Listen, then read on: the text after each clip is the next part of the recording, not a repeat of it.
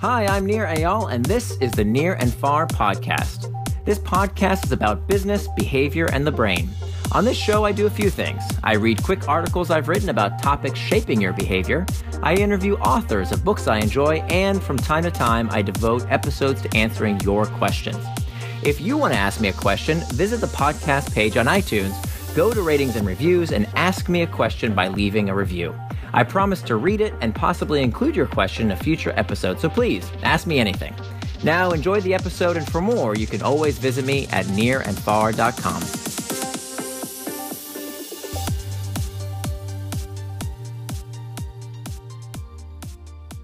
The Morality of Manipulation by Nir Eyal and read by Nir Eyal. Let's admit it, we in the consumer web industry are in the manipulation business. We build products meant to persuade people to do what we want them to do. We call these people users. And even if we don't say it aloud, we secretly wish every one of them would become fiendishly addicted. Users take our technologies with them to bed. When they wake up, they check for notifications, tweets, and updates before saying good morning to their loved ones. Ian Bogost, the famed game creator and professor, calls the wave of habit forming technologies the quote, cigarette of this century, and warns of equally addictive and potentially destructive side effects. When is manipulation wrong? Manipulation is a designed experience crafted to change behavior. We all know what it feels like. We're uncomfortable when we sense someone is trying to make us do something we wouldn't do otherwise, like when at a car dealership or a timeshare presentation. Yet manipulation can't be all bad. If it were, what explains the numerous multi billion dollar industries that rely heavily on users willfully submitting to manipulation? If manipulation is a designed experience crafted to change behavior, then Weight Watchers, one of the most successful mass manipulation products in history, fits the definition. Much like in the consumer web industry, Weight Watchers' customers' decisions are programmed by the designer of the system. Yet few question the morality of Weight Watchers. But what's the difference? Why is manipulating users through flashy advertising or addictive video games thought to be distasteful, while a strict system of food rationing is considered laudable? A more addictive world. Unfortunately, our moral compass has not caught up with what technology now makes possible. Ubiquitous access to the web, transferring greater amounts of personal data at faster speeds than ever before, has created a more addictive world. Addictiveness is accelerating, and according to Paul Graham of Y Combinator, we haven't had time to develop societal antibodies to addictive new things. Graham puts responsibility on the user. Unless we want to be canaries in the coal mine of each new addiction, the people whose sad example become a lesson to future generations will have to figure out for ourselves what to avoid and how. But what of the people who make these manipulative experiences? The corporations who unleash these addictive technologies are, after all, made up of human beings with a moral sense of right and wrong. We too have families and kids who are susceptible to addiction and manipulation. What shared responsibilities do we code slingers and behavior designers have to our users, to future generations, and to ourselves? The Manipulation Matrix. I offer a simple decision support tool for entrepreneurs, employees, and investors to be used long before a product is shipped or code is written, even before customer development has begun. The manipulation matrix does not try and answer which businesses are moral or which will succeed, nor does it describe what can and cannot become a habit forming technology. The matrix seeks to help you answer not can I hook users, but should I attempt to? To use the manipulation matrix, the maker needs to ask two questions. First, will I use the product myself? And second, will the product help users materially improve their lives? The facilitator. When you create something that you will use and believe makes the user's life better, you're facilitating a healthful habit. It's important to note that only you can decide if you would actually use the service and what materially improving the life of the user really means. As you find yourself squirming as you ask yourself those questions, or needing to create a preamble starting with, well, if I were a stop, you failed. You have to actually want to use the product and believe it materially benefits your life as well as the lives of your users. The one exception is if you would have been a user in your younger years.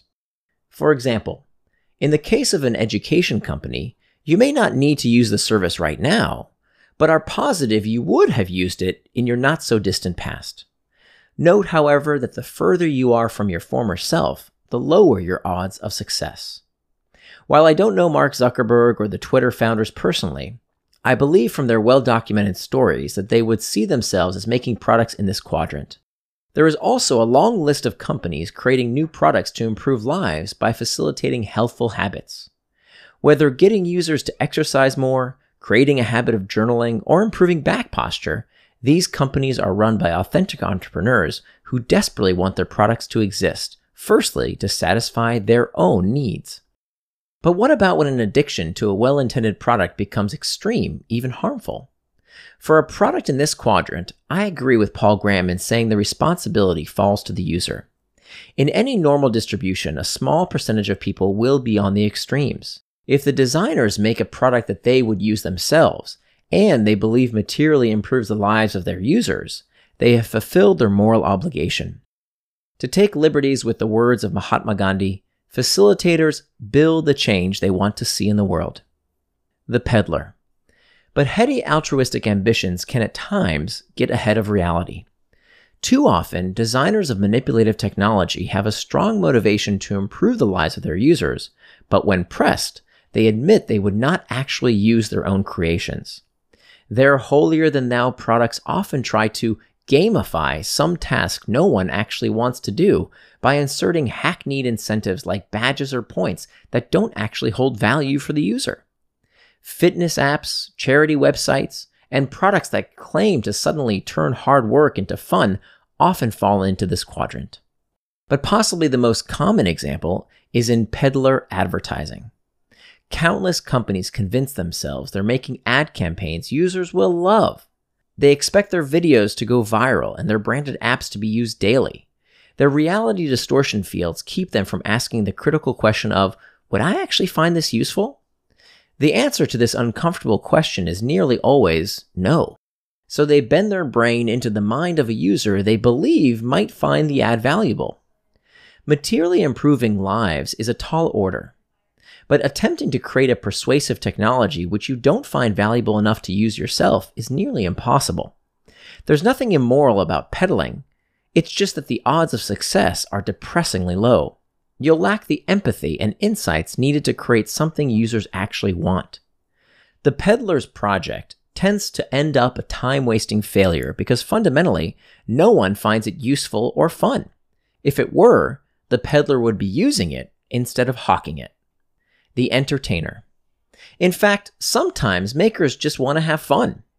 If a creator of a potentially addictive technology makes something that they would use, but can't in good conscience claim improves the lives of their users, they're making entertainment. Entertainment is art and is important for its own sake. Art provides joy, helps us see the world differently, and connects us with the human condition. These are all important and age old pursuits. Entertainment, however, has particular attributes which the entrepreneur, employee, and investor should be aware of when using the manipulation matrix. Art is often fleeting.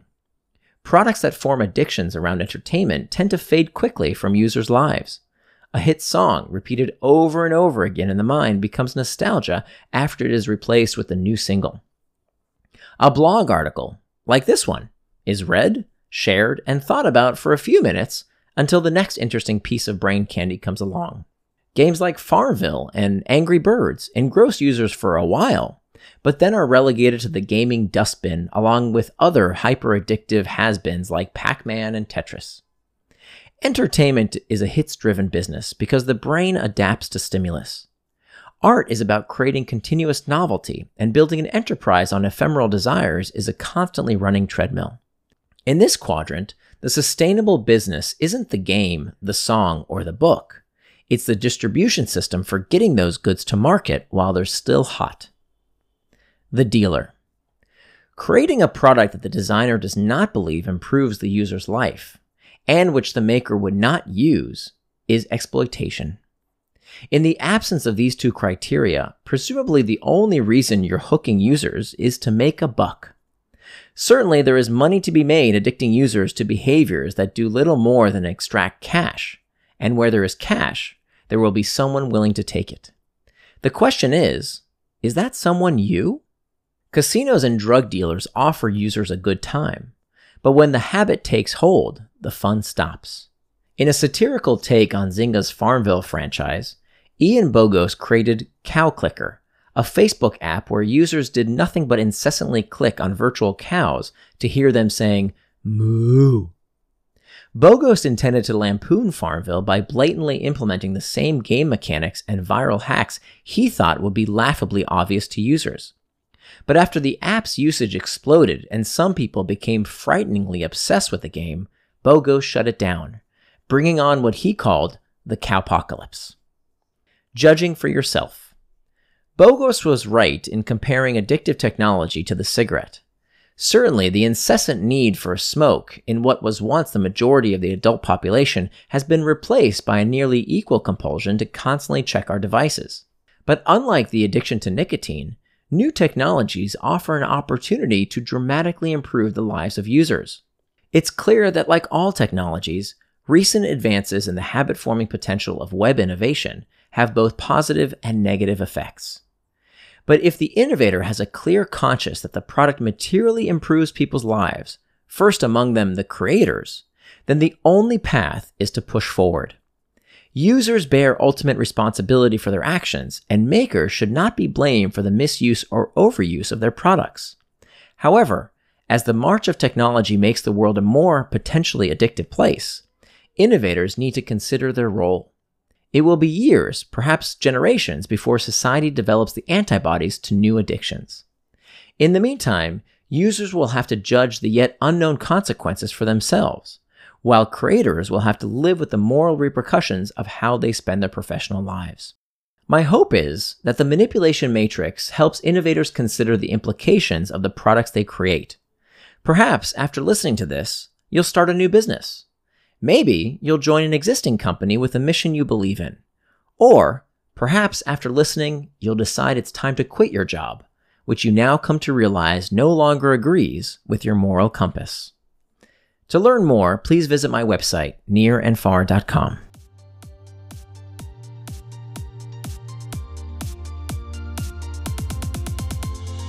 Thanks for listening to this episode of the Nir and Far podcast. You can always find more at my blog, nirandfar.com. And don't forget, if you have a question you'd like me to explore in a future episode, leave me your question in the form of a review for the podcast on iTunes.